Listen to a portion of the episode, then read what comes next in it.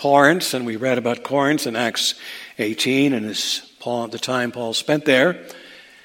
So we turn to the second letter, chapter one, beginning at verse three, which reads as follows: Blessed be the God and Father of our Lord Jesus Christ, the Father of mercies and the God of all comfort, who comforts us in all our affliction, so that we may be able to comfort those who are in any affliction with the comfort with which we ourselves are comforted by God.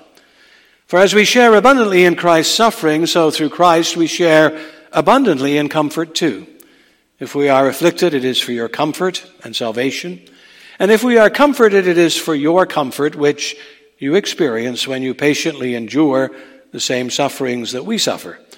Our hope for you is unshaken, for we know that as you share in our sufferings, you will also share in our comfort. For we do not want you to be unaware, brothers and sisters, of the affliction we experienced in Asia. For we were so utterly burdened beyond our strength that we despaired of life itself.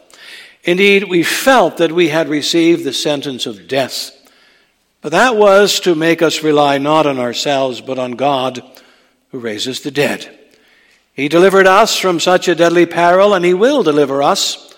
On him we have set our hope that he will deliver us again. You also must help us by prayer, so that many will give thanks on our behalf for the blessing granted us through the prayers of many. Thus far. After the proclamation of the gospel, let's sing together from hymn sixty-four, the stanzas one and two.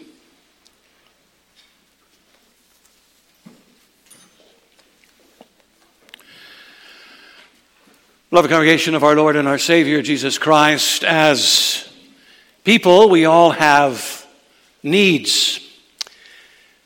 There is not one of us who, in one way or another, is not needy. For example, we all need to eat. We all need to rest from time to time. We all need water.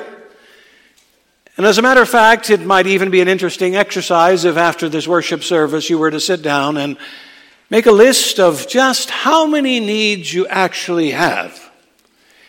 And it would soon drive home to you the basic point that we are, by nature, a needy people.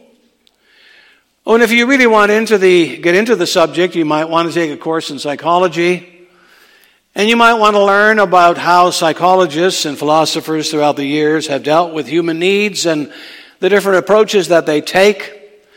Some talk about human needs in terms of cakes with different layers. Others talk about human needs in terms of pyramids, where you have basic needs on the bottom and escalating needs, they think, as you go up to the top of the pyramid. You can look some of this up on Wikipedia or what have you. However, this afternoon we are not really going to busy ourselves with cakes or with pyramids. Rather, what we're going to do is we're going to reflect on the Word of God and what it says to us about our human needs. Well, what does it say? Well, you could answer it says many different kinds of things. But surely one of the most basic messages that we find in Scripture is that we have this fundamental need as human beings for comfort.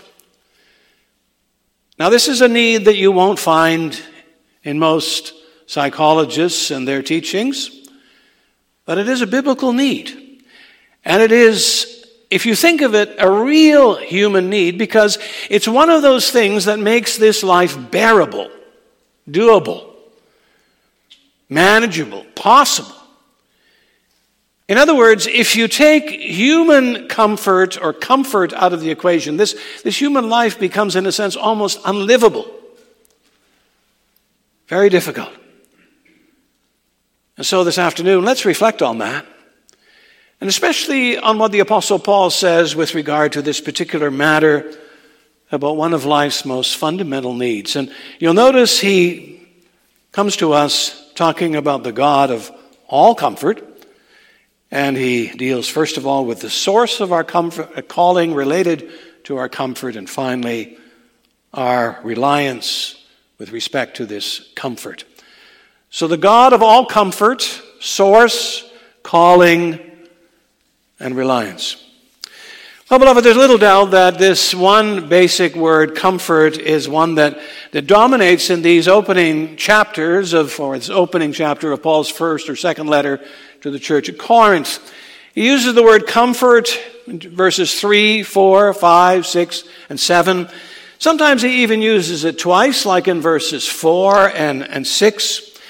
And, and you might ask, well, why is Paul kind of fixated? Why is he kind of obsessed with this one word, comfort? Why does he use it so often in these few verses?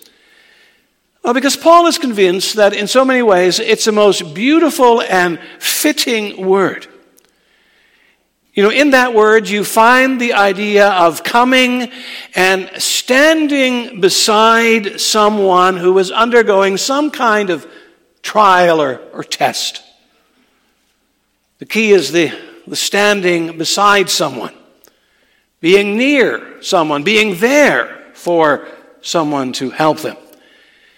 Now, I know some translations have, instead of the word comfort, they use the word encouragement or consolation. And that comes close. However, the English word comfort still, I think, does a better job. It actually comes from the Latin, which means to strengthen much or to make strong. And that's what it does. It depicts someone who comes and stands beside you when you are in trouble and who helps give you strength, makes you strong,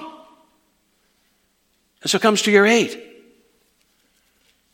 So here the Apostle Paul is speaking about a most wonderful quality. And notice he says it's a quality that helps in, in all kinds of different situations. Paul refers to it as being effective in all our afflictions or in all our troubles. In other words, it has application in situations of sickness, loneliness, conflict, danger, disaster, even death. So it's good for all troubles, not just some. So no matter what the problem, what the sorrow, what the distress or the anguish or the hurt, this comfort, Paul says, helps. It really helps. Well, you might ask, well, how's that possible? How can this be? It sounds almost too good to be true. Oh, and it would be were it not for comfort's source. For now, look and see that this exquisite quality comes in the first place, Paul says, from God. Paul, an apostle of Christ Jesus by the will of God, comes to the church in Corinth, to the saints spread throughout the province of Achaia, and to us even today, and directs us to that one great ultimate source of comfort. He writes, "Blessed be the God and Father of our Lord Jesus Christ, the Father of mercies or compassion, and the God of all comfort, who comforts us." Paul makes it very clear thereby that this comfort comes from God. And indeed, there isn't any doubt about it, is there? Paul designates him as the God of our Lord Jesus Christ, the Father of our Lord Jesus Christ, the Father of mercies or compassions, the God of all comfort. All of these are glorious descriptions. Quite simply, he is saying that comfort's source, its origin, its fountain, its inception comes from God. This comfort comes from him and flows from him to us.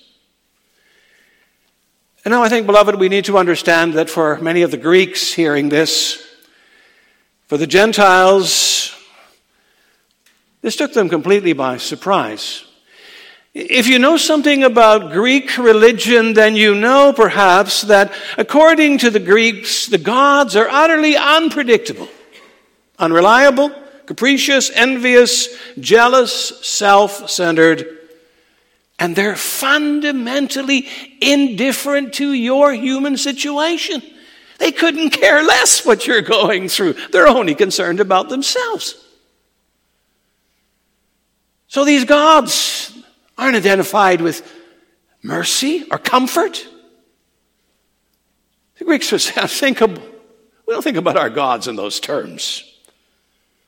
But Paul says, not the God and Father of our Lord Jesus Christ. He is the Father of all mercies and the God of all comfort. And the proof? You find it everywhere on the pages of Holy Writ. What accounts for the fact that God doesn't write off the human race in the days of Adam and Eve or in the days of Noah? What accounts for his promise to send a Savior, for the call of Abraham, for the choosing of Israel, for his inexhaustible patience during the days of the Exodus, the Judges, the Kings, and the Prophets? And what accounts for the sending of his Son in the fullness of time, for his life and ministry, his death, resurrection, and ascension? And what accounts for the gifts of the Holy Spirit and, and those marvelous benefits of adoption and righteousness and sanctification and redemption? What accounts for his sustaining presence and the promise of a future for us filled with life and peace and glory? Beloved, if it were not for the God of our Lord Jesus Christ, the Father of compassion, none of this would be happening to us. You see, it's his mercy that's at the bottom of our salvation. And it's his comfort that sustains us in all of life's situations. Oh, and how often don't we see that as well? You know, you go to the doctor, you get all kinds of tests done, and one day he sits you down and he looks you in the eye and he says, well, I have some bad news for you. You have cancer. And it's stage four cancer. What happens when you hear that kind of a message from your doctor? The world suddenly caves in around you, and the darkness descends over you like a curtain, and in due time the tears begin to flow like a river. But then, over time, slowly, you turn more and more to God, and you pray to him. And what happens when you pray to this God?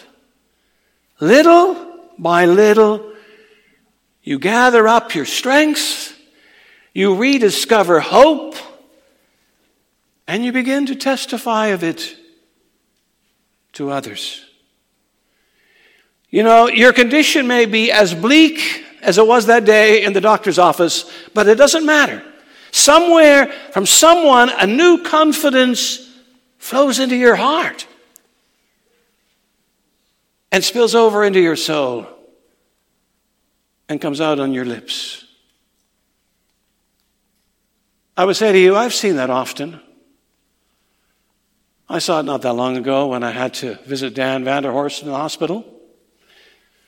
I went to Abbotsford knowing that I would have to comfort him. But lo and behold, it happened again. Instead of me comforting him, he comforted me. So here's a dying man comforts someone and everyone who's living and presumably healthy. How do you, how do you explain that?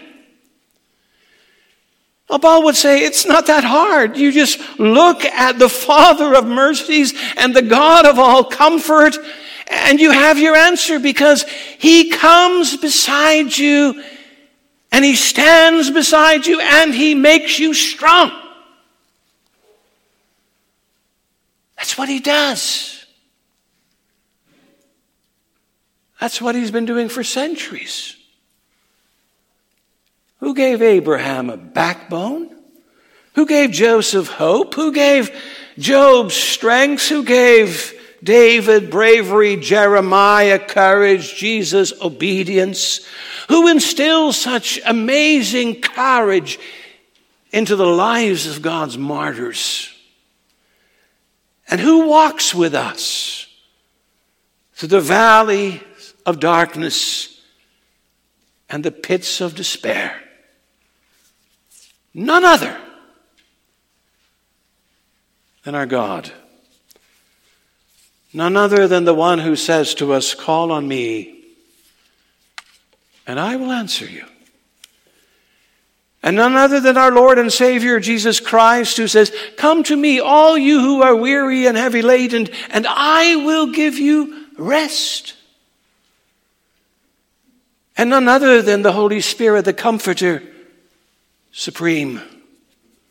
You see, our God is an ever-sustaining, supporting, strengthening God.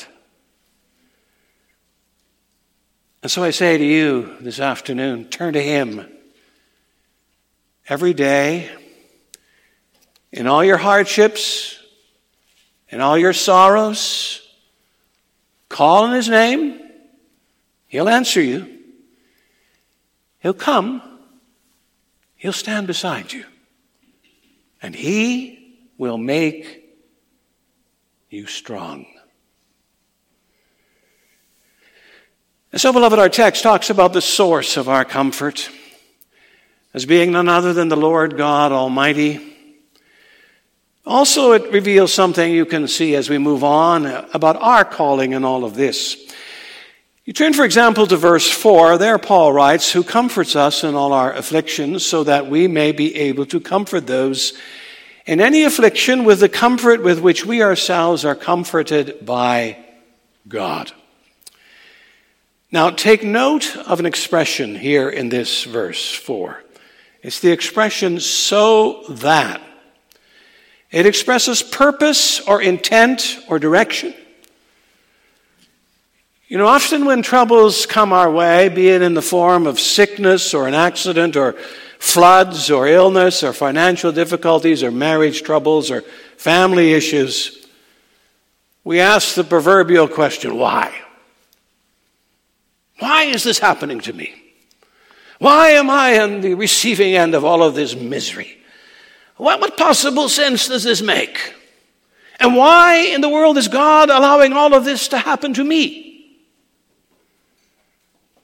Now, those are admittedly deep and difficult questions. And, and, and let's admit it, none of us has all the answers to these questions. But you know, at times we do receive glimmerings or glimpses of why. And, and you might say here in our text, we have one of those glimpses. Here Paul says that there's at least one purpose to be discerned in our troubles and in the comfort we receive. And he says that has everything to do with turning us into comforters. It has to t- do with turning us into vehicles or instruments of comfort.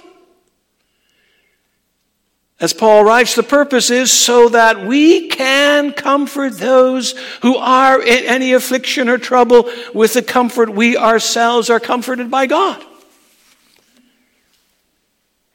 So do you hear that? Is the message clear? If God has comforted you, stood beside you, made you strong, then that's not just something to sit on and to savor. Now that's something, Paul says, that should motivate you to go out there and help others. It should turn you from a comfort receiver or recipient into a comfort dispenser, a comfort giver. Of course, you might want to say, well, that's hard. That's not me. I'm not really made to do that kind of stuff. It's too difficult. Well, that depends. If you think that being a comfort giver means going to somebody and delivering a sermon, well, you can forget it. That's not what we're talking about. It means simply being there for people who are hurting. Extending a helping hand, saying the odd fitting word as hopefully it comes to you, supplying a listening ear, giving a hug. Is that so hard? It's also not so hard if you realize that along with trouble, God always gives comfort too. Isn't that what Paul's referring to in the verses five to seven? Verse five, for as we share abundantly in Christ's suffering, so through Christ we share abundantly in comfort too. Or as the N I V has it, so also through Christ our comfort overflows. In other words, Paul's saying, as Christians, you're going to know suffering. But the same Christ who allows suffering also sends comfort into your life. Overflowing comfort. Verse seven, our hope for you is unshaken, for we know that as you share in our sufferings, you will also share in our comfort. You see, comfort and sufferings go hand in hand. We experience both. With the one comes the other. For the children of God, suffering is never, ever without comfort. And believe that, beloved. And remind those you are standing beside about that as well. But then realize that along with God giving comfort to us in suffering, He also gives something else. Look at verse six, the second part. If we are comforted, it is for your comfort. When you experience or which you experience when you patiently endure the same sufferings that we suffer. What does that mean? Language is a bit cryptic here, right? Well, it's Paul saying that, that suffering actually is never without benefit. You know, we, we often consider sufferings to be meaningless, useless, senseless. That's our take. But that's not true. Suffering produces something.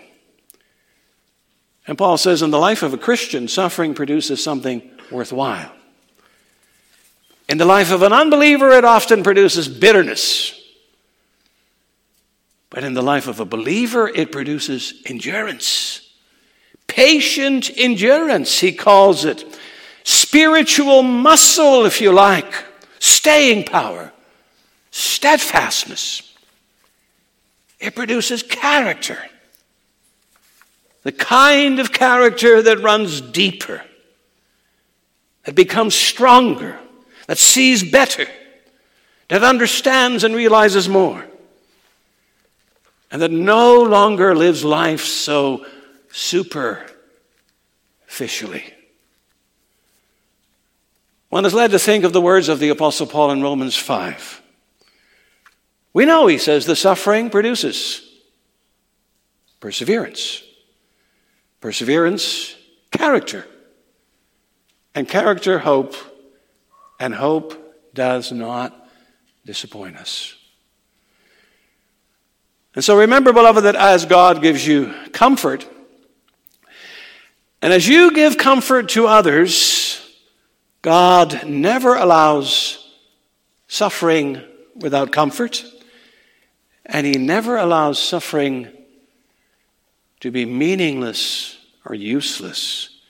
It, it works something. It works something in, in terms of that patient endurance, something in terms of, of perseverance and character and hope. And the hope never disappoints. Now, of course, there may be some who, upon hearing all of this, say to themselves, well, Uh, I'm not buying any of this. There's all a lot of humbug, spiritual Christian humbug. Suffering really is senseless. It really is useless. And, and as for Paul, he is nothing more than an armchair theologian. He's sitting probably a, a warm fire somewhere while he's writing this, sipping a glass of wine, smoking a cigar maybe, out of touch with life, out of tune with its daily struggles. Well, is that true? Is that an accurate assessment of the Apostle Paul and his situation? Well, not if you read on in chapter one, the verses eight to eleven. From, from these particular verses, we learn that Paul knows a lot about suffering. He writes, "We don't want you to be uninformed, brothers and sisters, about the hardships we suffered in the province of Asia. We were under great pressure, far beyond our ability to endure, so that we despaired even of life. Indeed, in our hearts, we felt the sentence of death." Now, we don't know exactly what Paul is talking about here. It could be related to persecution. It could be related to shipwreck or disease. He doesn't get specific. But nevertheless, it's obvious that the apostle has come through a period of great suffering and deep trouble. He talks about hardships, afflictions, despair. Even mentions death. And the impression is that at a certain point he had his back against the wall. He didn't know where to turn. It was everything was a dead-end road. So Paul knows about pressure. He knows about problems and about suffering. He's seen more than his share of it. Read, for example, later on in chapter eleven of Second Corinthians, all the things that he experienced, the imprisonments and the whippings and the shipwrecks and the opposition and the hatred. He's not an abstract preacher or an armchair theologian. He knows, too, that there have been suffering. And he says, this suffering that I endured was not pointless. He says, but this happened so that we might rely not on ourselves, but on God, who raises the dead. And how often don't we do that? How often don't we rely on ourselves?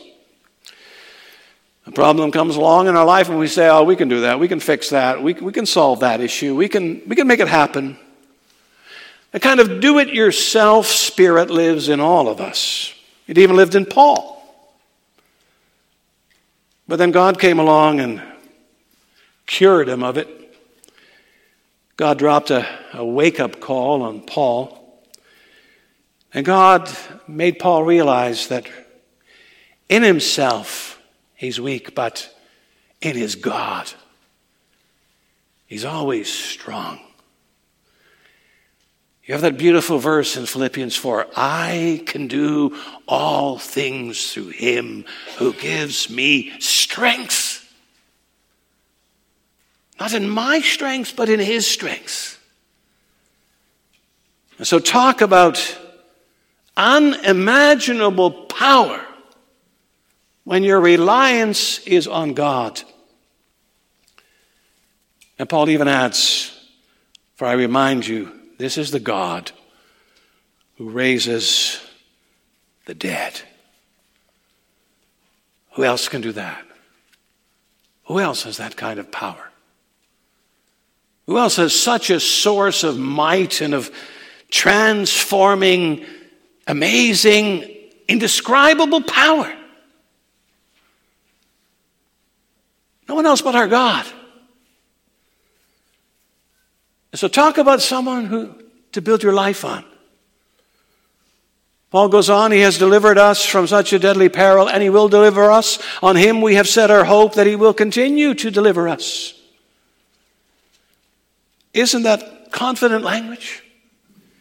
Not only has God delivered Paul, but Paul is confident that God is always going to deliver him. Always going to give him hope. And beloved, we need to keep that in mind. Paul has this abiding hope and confidence in his God that sustains him. And so, if you ask what else do comfort givers do?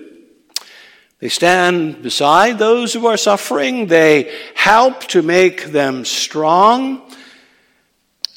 They remind them that along with suffering comes endurance, and they also dispense lots and lots of hope.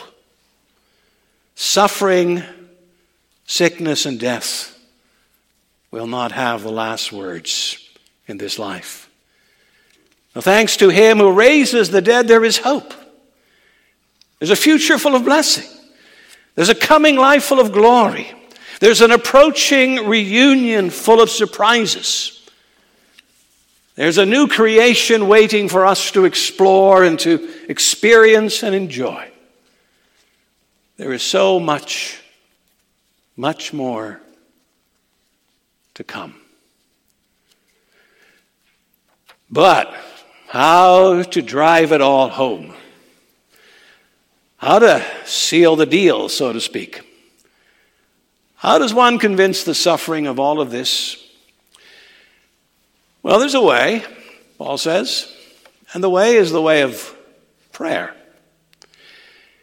For it changes hearts and minds and attitudes.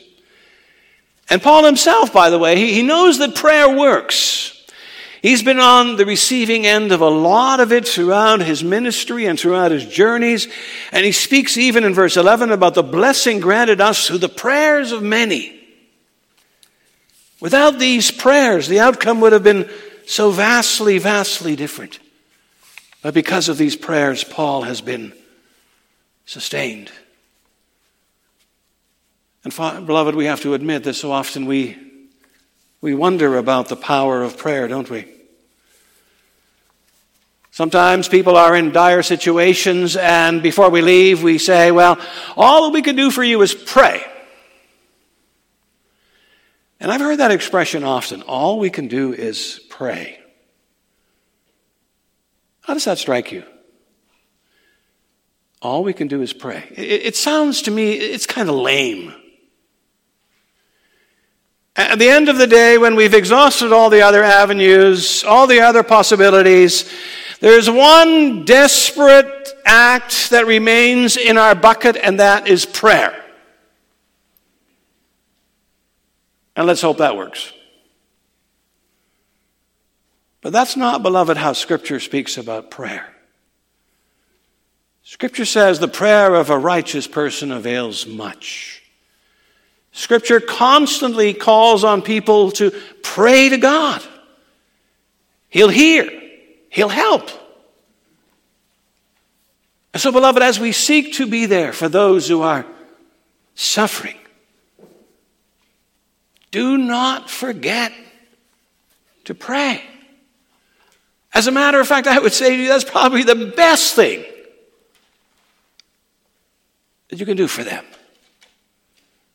Stand beside them, remind them, encourage them, and pray.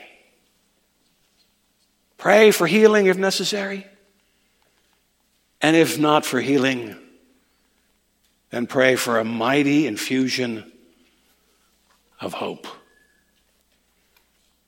And you know, in all the years I've stood at many bedsides, I've seen many people die. And as I reflect on that, there's one thing that strikes me.